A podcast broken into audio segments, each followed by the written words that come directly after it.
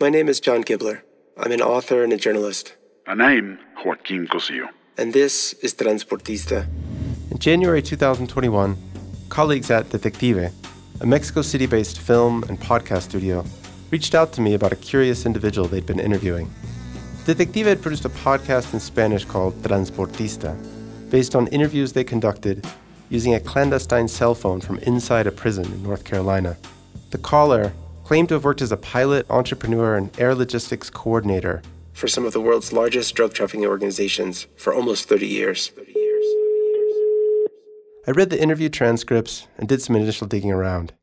Yeah, I said, I'm interested, but I'll need to do my own investigation. Okay, they said, but there is one condition. I had to hang up suddenly because the guard walked by. Detective had invited the legendary Mexican actor Joaquin Cosio to read the English translations of Transportista's quoted interviews.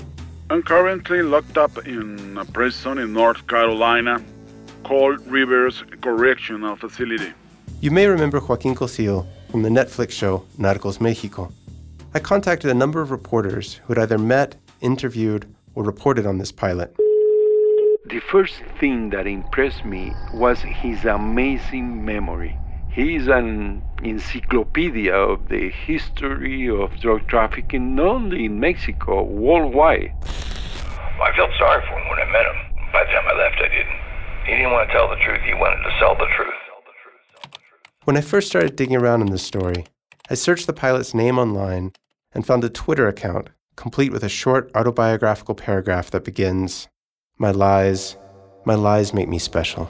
I had sent my Falcon 20, the extra Bravo India Yankee Kilo. I had sent the federal police commander and other officials to prepare, so to say, the technical stopover that the DC 9 with the drugs had to make in Ciudad del Carmen. Who is this pilot? What is he telling us?